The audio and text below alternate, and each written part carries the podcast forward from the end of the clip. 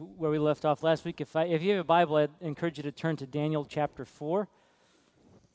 And um, our, kind of the way we've been doing this, we've been kind of jumping into a story and just walking through it and kind of learning things as we go through the story of the lives of the people involved, very much like how our life works. We just kind of walk through it and discover things along the way.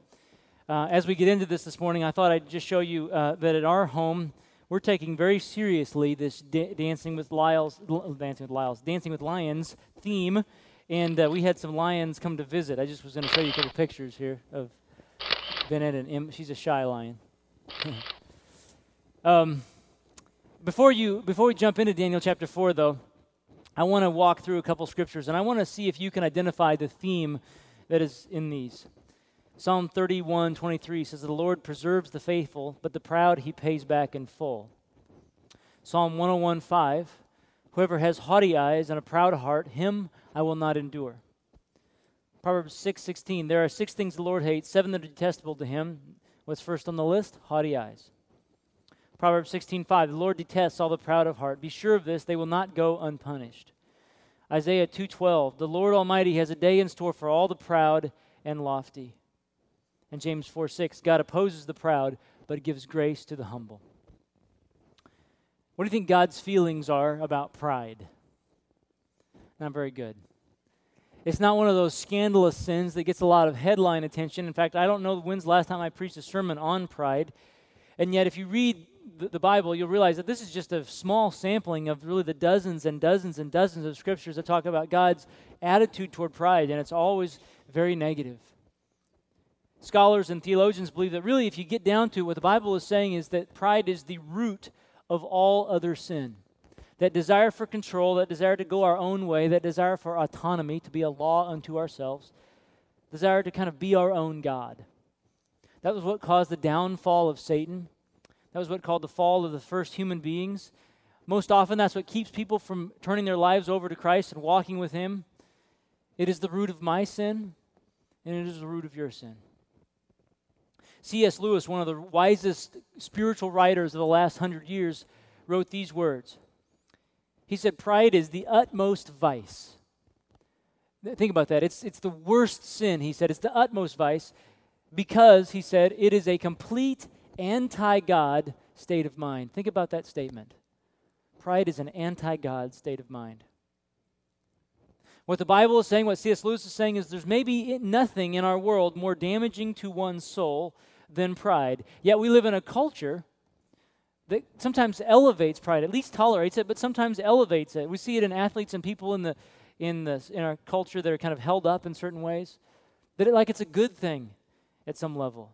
And yet the writers of Scripture say very, very strong words about the danger of pride, that it is lethal to our relationship with God, and nothing gets in the way of having the abundant life we're looking for more than pride.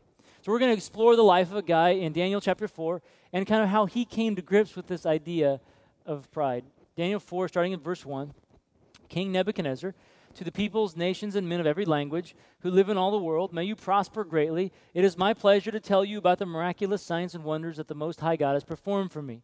How great are his signs, how mighty his wonders. His kingdom is an eternal kingdom. His dominion endures from generation to generation. I, Nebuchadnezzar, was at home in my palace, contented and prosperous. We, you've gotten, gotten to know Nebuchadnezzar if you've been around for this series for the last few weeks. Here's a guy who's um, a very successful guy. He's really at the peak of his, of his culture and of really human existence. And he's going to share his story with you. Sometimes we have a story time during our services where somebody comes up and shares like their testimony. And that's kind of what he's going to do. He's going to share his story. Just a review about who this guy was. He was the main ruler of the main dynasty of the Babylonian kingdom which was at the time the world power. So he's the most powerful person in the most powerful kingdom of the world. He was a great general, he was a great builder. His father actually destroyed Assyria, which had been the kind of the world power. And then he takes over for his father. He reigns for 43 years and has tremendous success. Everything he does works.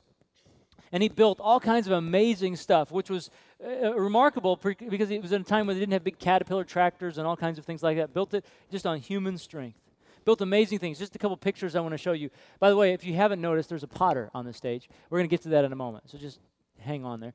Um, here's a picture of an artist rendition of what Babylon looked like based on archaeological ruins. The Euphrates River ran through the middle of this capital city. It, actually, the, the nation encompassed hundreds of miles, but that's the capital city. You can see the wall out there in the distance. Uh, another picture here will show you, and, I, and I'm just going to describe this wall. The wall was approximately 56 miles long. If you walked around it, it was 100 feet high. Uh, with sometimes there would be four, more, and some places even higher. There were towers, 450 feet tall, supposedly. It was wide enough you could turn a four-horse chariot around completely in, on top and go the other direction. It was an amazing place. There's a gate, uh, and here's another shot of the interior gates. These are based on the archaeological record that we have. Um, also, one of the things he was most famous for building was these things called the Hanging Gardens, one of the seven wonders of the ancient world. We're going to rattle through some pictures as I describe them. Um, they were these lavish, beautiful uh, gardens that were built. They were watered with some kind of ancient hydraulic pump system.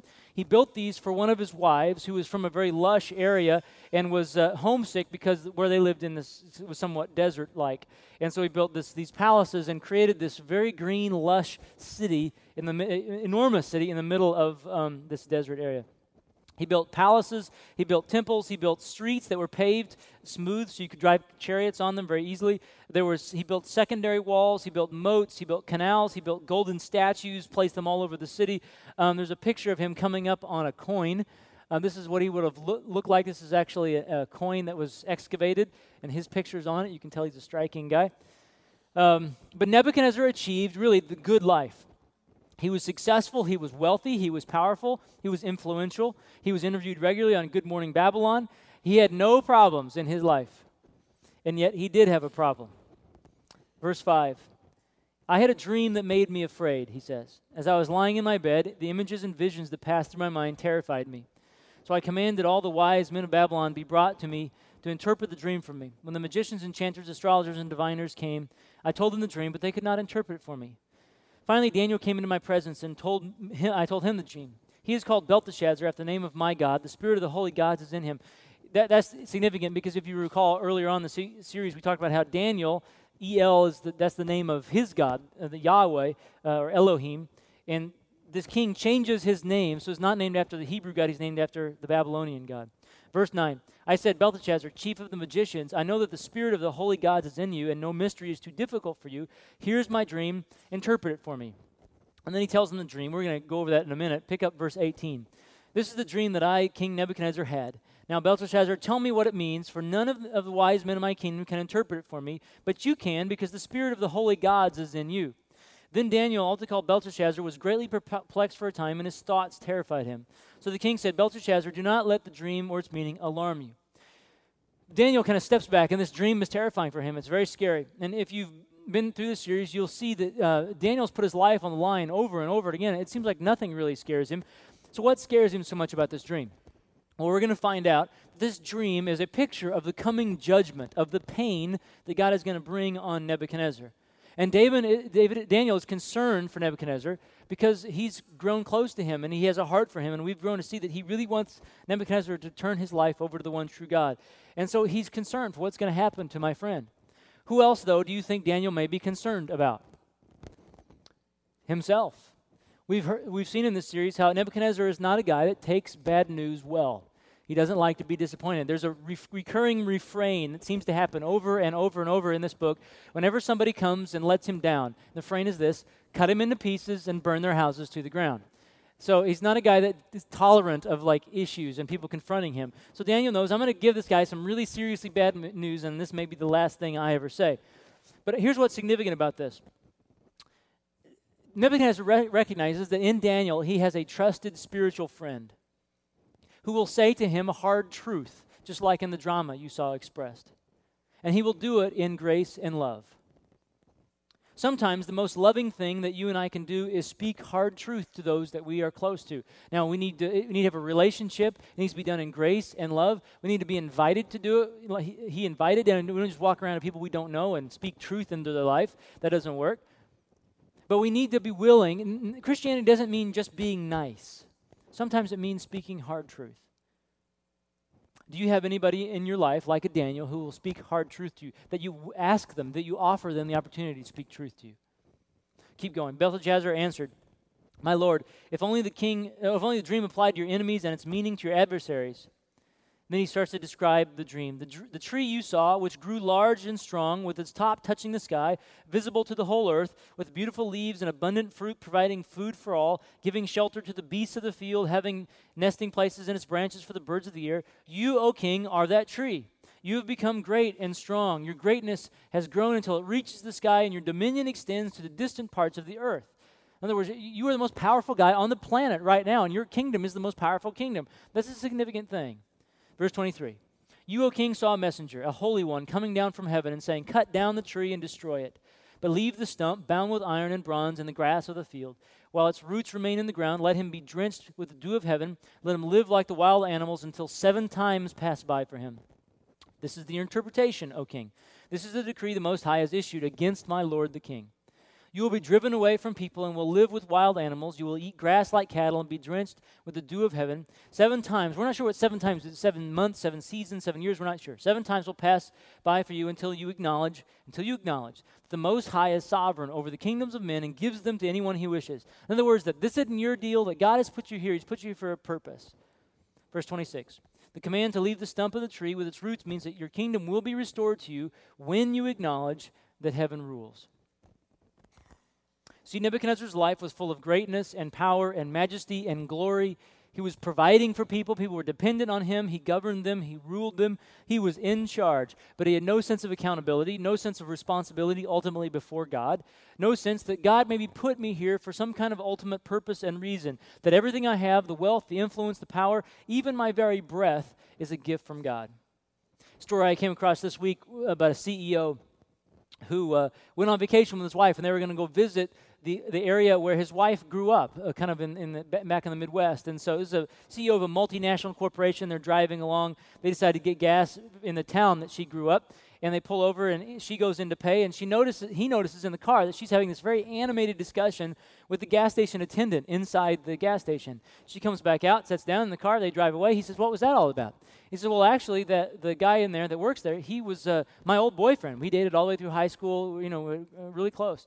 And kind of driving along real quiet again for a long time. The husband's thinking, and then he says, I bet you're thinking how glad you are that you married the CEO of a multinational corporation and uh, as opposed to a gas station attendant.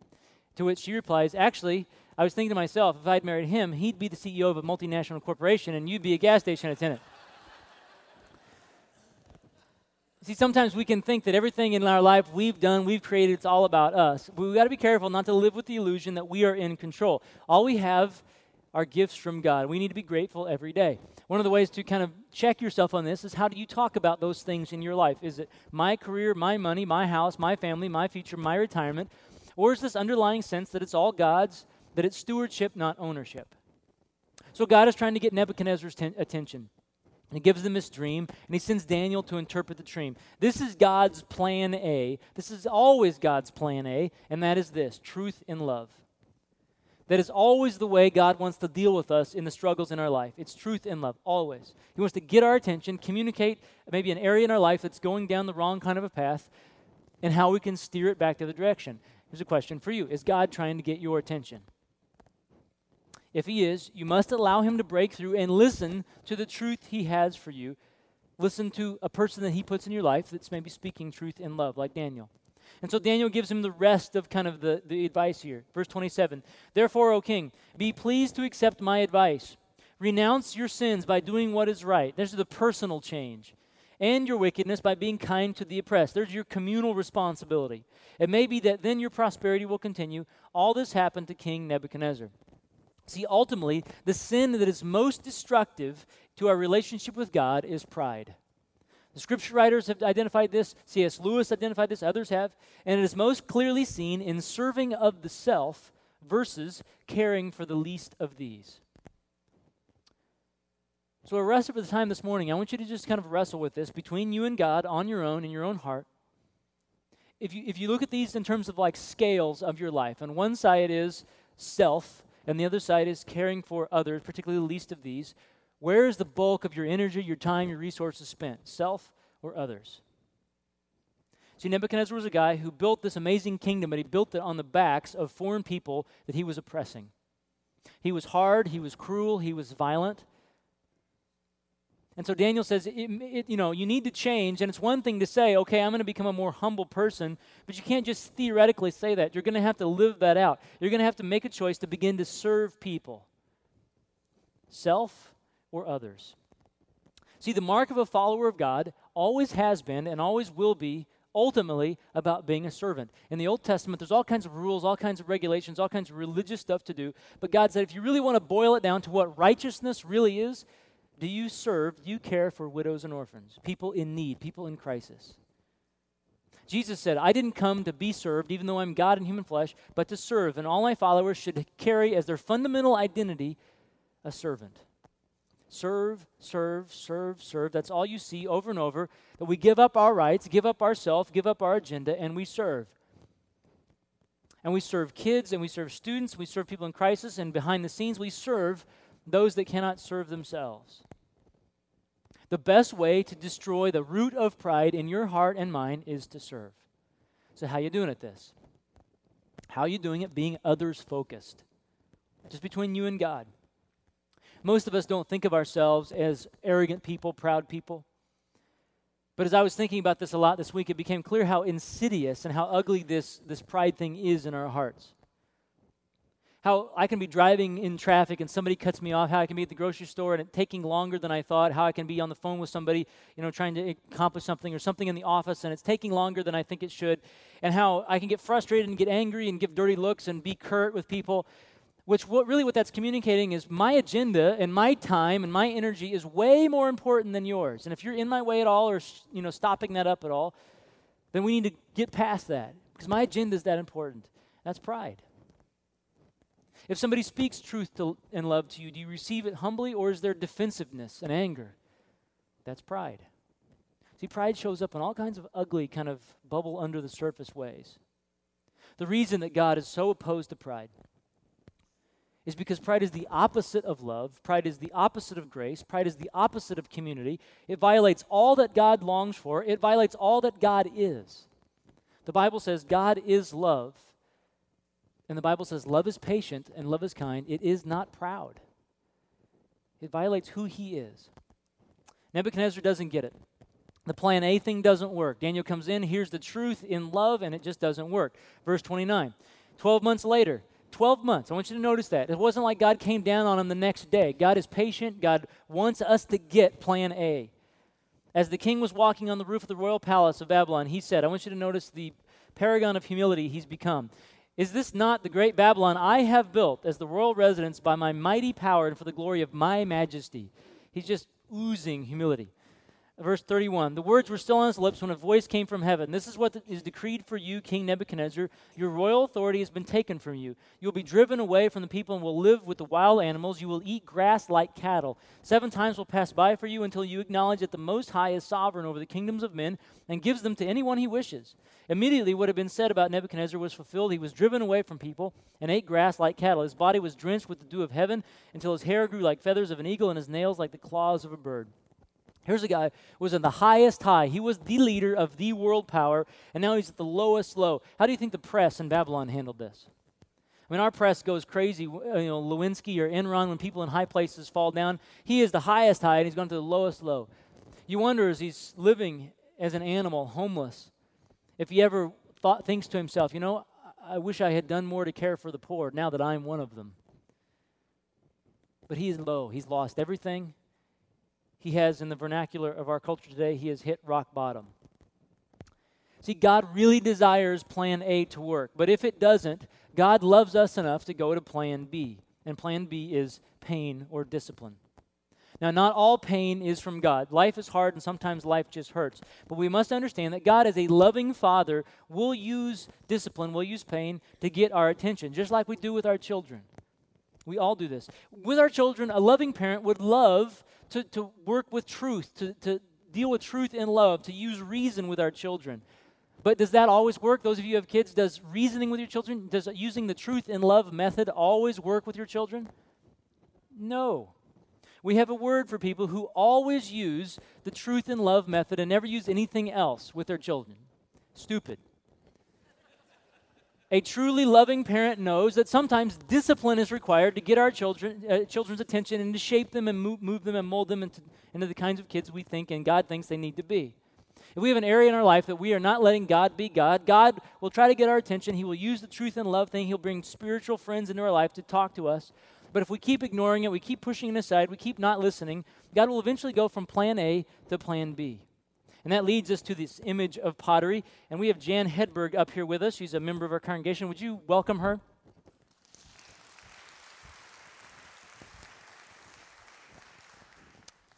this image of the pottery and the potter uh, is one that's actually used throughout Scripture, Old and New Testament. But here's a main passage I want us to look at in Jeremiah. This is the word of the Lord that came to Jeremiah from the Lord. Go down to the potter's house, and there I will give you my message. So I went down to the potter's house, and I saw him working at the wheel. But the pot he was shaping from the uh, clay was marred in his hands. It was defective, it had some kind of flaw. So the potter formed it into another pot, shaping it as it seemed best to him. Then the word of the Lord came to me O house of Israel, can I not do with you as this potter does, declares the Lord? Like clay in the hand of a potter, so you are in my hand. So, in this picture, this is kind of a metaphor for the scripture. Um, the clay is us, and Jan would be God. So, you can enjoy this moment. And I've had a little experience with pottery because I've played with Play Doh with my kids. But I'm going to ask her just a couple questions as she's working here this morning. Um, have you ever worked on something, uh, a pot or a jar or whatever? You've been working on something that, uh, as you worked on it, uh, a, a, flaw developed. Oh yeah, quite often. Okay, and as you're doing that, uh, if you if you recognize the flaw is significant enough that will it will hamper uh, the pot or the jar from fulfilling the purpose that you have for it. What do you do at that at that time? Well, usually I'll cut it off the potter's wheel, and then I'll let it sit and dry a little bit, rework it, and then make another pot out of it. Excellent. So it's never a total loss. All right. Excellent. Well, thanks. Would you thank her?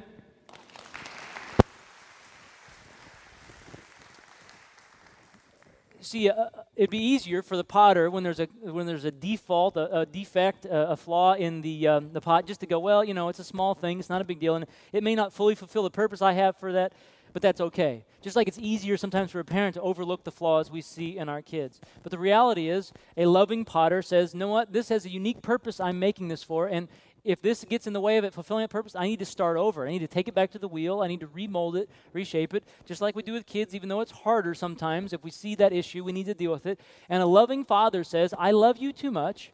A loving heavenly father says, I love you too much to see these flaws, these issues, particularly this thing of pride. It's going to get in the way of you becoming who I want you to be. And so if I have to put you on the wheel and remold and reshape and bring a little pain, I will do that. The book of Ephesians says that you and I are God's masterpiece, his workmanship, his masterpiece. God is shaping you and I into something very special and has a very unique purpose. God wants you to be the best you you can be. So he loves you too much to let your flaws and my flaws get in the way of that. So pick up the story again. Verse 34. At the end of that time, I, Nebuchadnezzar, raised my eyes toward heaven. I want you to notice where does he look? He looks up and my sanity was restored. Then I praised the Most High. I want you to notice all this affirming. He praised the Most High. I honored and glorified him who lives forever. After he's driven him out, he praises God for all this stuff. His dominion is an eternal dominion. His kingdom endures from generation to generation. All the peoples of earth are regarded as nothing. He does, he does as he pleases with the powers of heaven and the peoples of the earth. No one can hold back his hand or say to him, What have you done? At the same time that my sanity was restored, my honor and splendor were returned to me for the glory of my kingdom. My advisors and nobles sought me out, and I was restored to my throne and became even greater than before. I want you to notice that when we, when we honor God, when we submit to the wheel, the life that he gives us is greater than the life that we had. Now I, Nebuchadnezzar, praise and exalt and glorify. Again, he honoring God, the King of heaven, because everything he does is right, and all his ways are just. This last sentence, and those who walk in pride, he is able to humble. So the prodigal turns, turns back. This guy who was very far from God, who was going his own way, doing his own thing, it was his life, he was in control. God has him spend some time on the potter's wheel getting remolded, reshaped. And after a while, he turns. And he comes back to God and he finds this loving Father who's waiting for him, who accepts him and gives him a better life than he ever dreamed possible. I don't know where you are in your life. Maybe you've messed up. Maybe you've messed up quite a lot, maybe for a long time. Maybe you're paying the price for some of those mistakes. Maybe you've been wrestling with some behaviors or temptations or struggles in your life. Maybe a relationship that is not what it should be. Maybe stress and tension about the future. Maybe it's attitudinal issues like anger or things like that. Maybe you've hurt someone or betrayed someone. Maybe you're involved, like Nebuchadnezzar was, in building your own kingdom, and it's really all about you and money, success, and work and retirement, but it's my, my, my, I, I, I, all about this empire, this little empire that I can build. Maybe you have done that and you've fallen on your face, things have fallen apart. In whatever way that you've hit bottom, and we all hit bottom in one way or another in different times in our life, let me encourage you when you're in that moment to do what Nebuchadnezzar did and look up. Because there you'll find your last, best, and only hope. You'll find a God who loves you, and He will use even your Babylon, even those places in life that haven't worked out the way you hoped, even your pain, to shape you into this masterpiece that He's working on. I wanted you to note that over and over He says, you know, I praise and honor, honor and glorified God. He says that several times because to me that was interesting. Uh, there, he's not mad, He's not angry, He's not bitter about this, this horrible season of his life he went through. He, he didn't feel like I, he wasted, you know, look at all the years I wasted. You don't get any of that. There's no sense of humiliation, no sense of being embarrassed, no sense of despair or regret.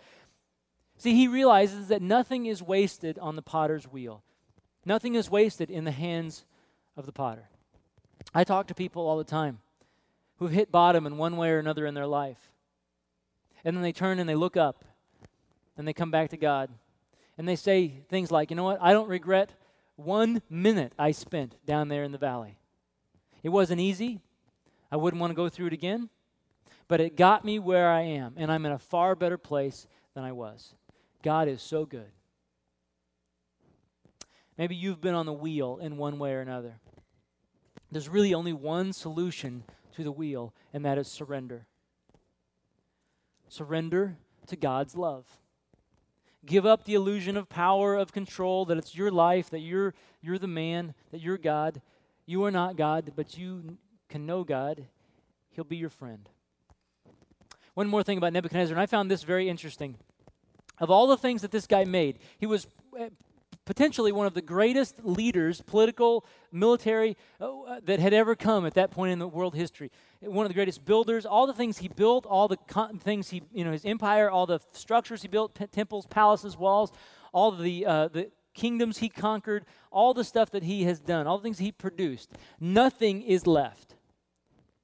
His kingdom is gone, his dynasty is gone, you know, his military conquests don't matter anymore. The, um, there's a few ruins left over, but nothing of significance. Nothing that he did is left over except one thing, and that is his story.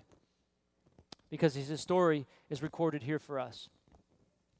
See, the only thing that lasts in my life and yours is our story. So let me ask you, what is your story going to say? Nebuchadnezzar's story was a story of a person who was disgraced, who lost everything, who went insane and became homeless, Honestly, I'm not sure I'd want that spread around if that was my story. But Nebuchadnezzar writes his story. It says, for generations, for every culture, for thousands of years in multiple languages to read his story, to learn from him, to learn of a God who worked in his life to make him into a masterpiece and will work in others. And he's come to this place in life where it really doesn't matter what other people think of him, which is a tremendous sign of humility. He only wants all the glory and all the attention to go to God.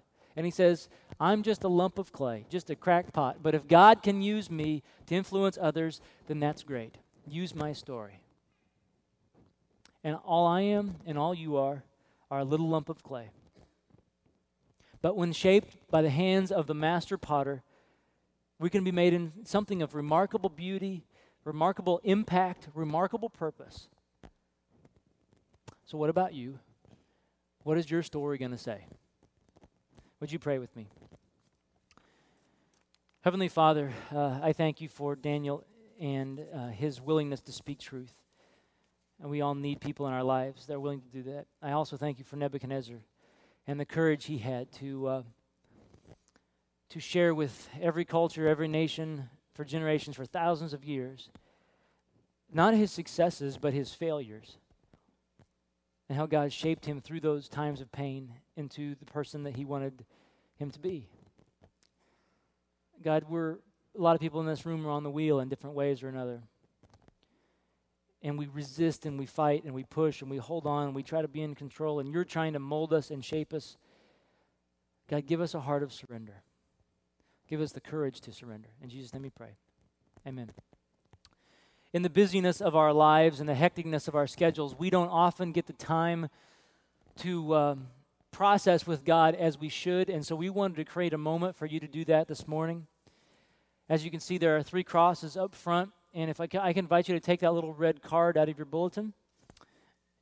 and now is the time you can use that. We want to invite you to do kind of a spiritual exercise of surrender this morning.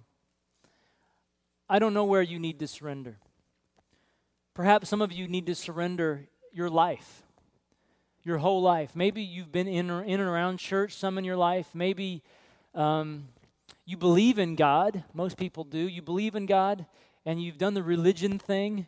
But truth be told, you really don't have a relationship with God. You've really never opened your heart up to Him fully. And you need to write your name on this card and come up to the cross and say, God, I'm going to give you my life. I don't want to live like Nebuchadnezzar, kind of far from you.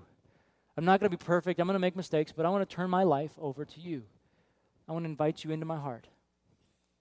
Maybe others of us need to be like Nebuchadnezzar. We need to, we need to surrender that, that career thing, that success thing, that money thing. Uh, that's, that's what our life is dominated by, our retirement and all that kind of stuff. And we just got to realize, you know what? God has given me the skills I have. God has given me the job. God has given me breath. He could take it away at any moment. I better be careful about this and I better honor him with what I have. I'm going to surrender that. Maybe for others, it's a marriage. The marriage has been all about how this person is not meeting my needs as opposed to how can I meet their needs. Maybe you need to surrender a person. Maybe there's a person in your life that's making destructive or dangerous life choices and you worry about them. And God is saying, here's what's going to need to happen. I'm going to need to take them to the wheel. And I'm going to need to take them through some pain will you trust me enough with that person you love? Maybe, um, maybe for some of us, it's with our, our time and our talents. You know, we talk about serving like we have this morning, and that's the mark of a follower of Christ is serving. And you look at the scales and you say, you know what, the scales is I'm serving myself a lot more than I'm serving other people. And maybe I serve my family a little bit, maybe I serve some people at work a little bit, but ultimately, a lot more serving goes into serving myself but I'm not sure I have the time, I'm not sure I have the energy to serve the way I need to serve, to serve kids or students or serve people behind the scenes, whatever it would be. And we need to put those things, time and talents and serving on the card and say, God, it, I will serve, and I trust that if I sacrifice some time here and there, that you will make it work, that you will bless that.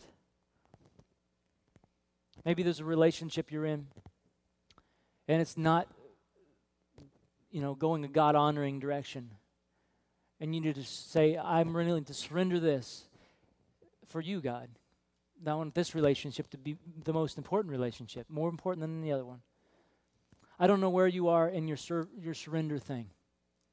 But we want to give you an opportunity to go through an exercise. While the pottery is still going, you can kind of use that image. We're going to sing a song. Uh, we're going to play a song for you. We want to give you the space to just open your hearts to God and say, God, will you speak some truth in love to me? I'm listening. I'm going to be open to what you have to say. And then we invite you to write what you feel God is speaking to you on your hearts, where you maybe need to surrender, where some things of pride are getting in the way of your life with Him and the life of the masterpiece He's trying to make you to be. And then, if you feel comfortable doing this, and you don't have to do this, we don't want you to feel pressure, but if you feel comfortable doing this, we invite you to come up to the cross. And there are some bowls of pins. We invite you to pin your surrender card to the cross. See, the cross is the ultimate sign of surrender. If there's anybody who didn't need to be to be served, or anybody who didn't need to serve but to be served, it was Jesus, God in human flesh. And yet he chose to come as a servant and humbled himself and said, Not only will I serve, but I will die this horrific death for you. And now I ask you, are you willing, in view of my sacrifice, to resurrender yourself. I've surrendered myself to you. Will you surrender yourself over to me and trust me with your life? So I ask you pray and open your heart up to God and see where He leads you and go through this practice of surrender.